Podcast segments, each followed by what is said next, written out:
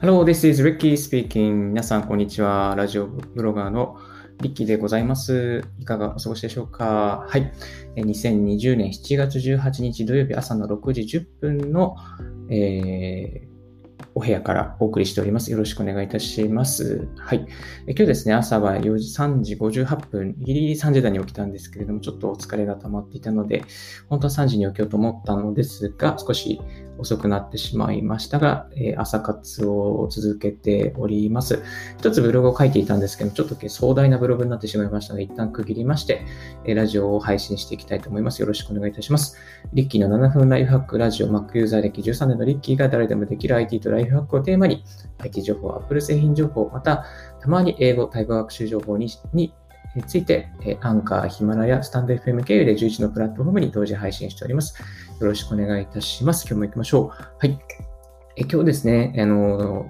お送りしますのは、デスクトップのカウントダウンタイマーアプリのカウントダウンタイマープラスというアプリがですね、この朝活や在宅ワークに非常におすすめなので、一つシェアをさせていただきたいと思います。この朝活とか在宅ワークって結構、あの、時間の管理が鍵になってくると思うんですよね。ついつい人目がないところに過ごしているので、あの、だらだらだらと時間が過ごしてしまったりとか、えー、まあ、計画なくですね、もあのやっていくとですね、あの結局一日何をやったんだろうっていうようなことになってしまいます。まあ、よく時間割をあの作った方がいいなんてことを言われますけれども、あのその時間を管理するという点で、この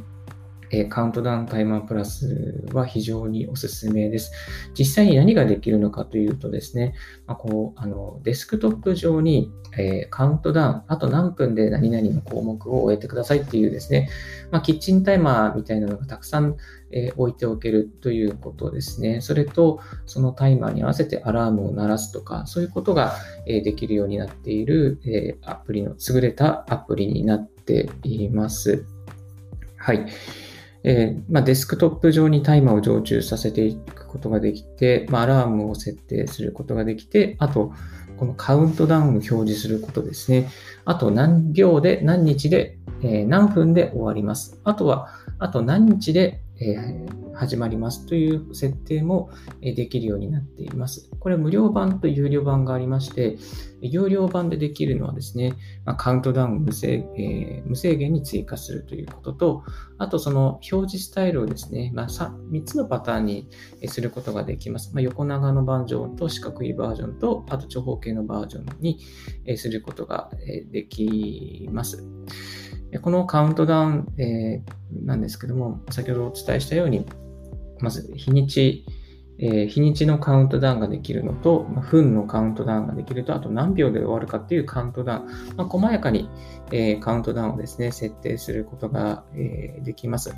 えそれに加えて、デスクトップに常駐させていくことができます。この常駐具合がですね、かなり良くてですね、まあ、いろんな作業しているとアプリをこう画面が埋もれてくるんですが、これを使うとですね、ずっとこう、ほとんどこう、どんなことが起きても、デスクトップ上にですね、この、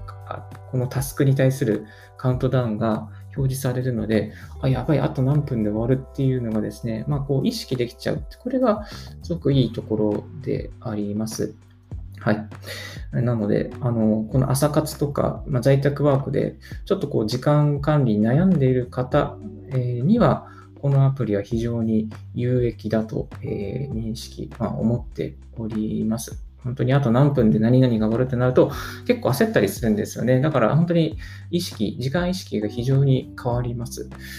例えばこんなシーンで使うことができます。あの、ウェブ会議の時間管理ですね。ウェブ会議であと何分で終わりましょうということを設定したいときに、ウェブ会議の、まあ、進行役として時間を管理するっていうこととか、あとは ToDo の管理ですね。このこのカウントダウンタイマーでたくさん無制限に作ることができます。まあ、有料版ですけど、無制限に作ることができるので、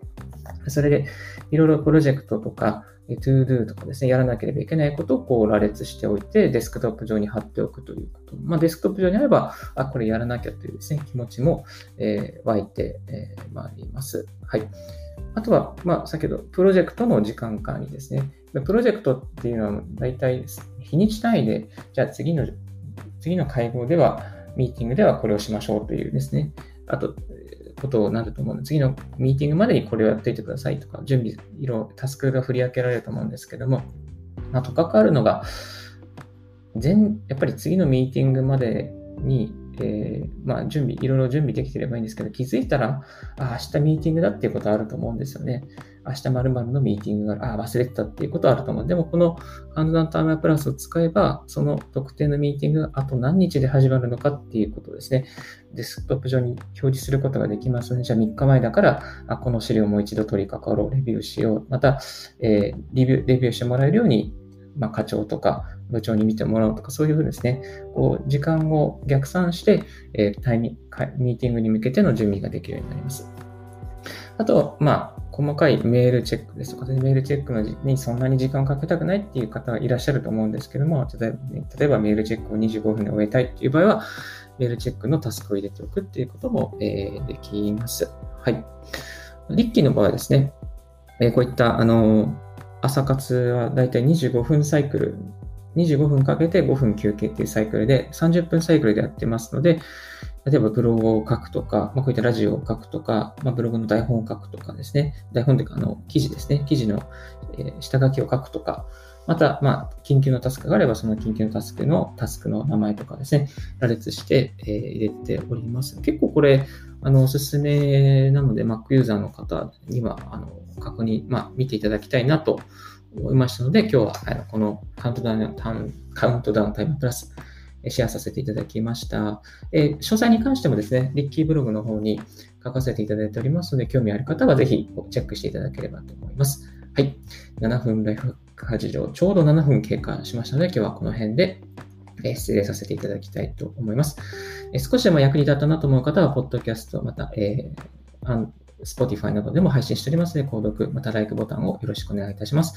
ブログ、Twitter でも毎日ライフハック情報やなど更新しております。質問や、もし、えー、こういうことを聞きたいというリクエストありましたら、Twitter までご連絡くださいませ。Thank you very much for tuning in Ricky's Radio on podcast. This Ricky's Radio is brought to you by ブロガーのリッキーがお送りいたしました。Have a wonderful and fruitful day. Bye.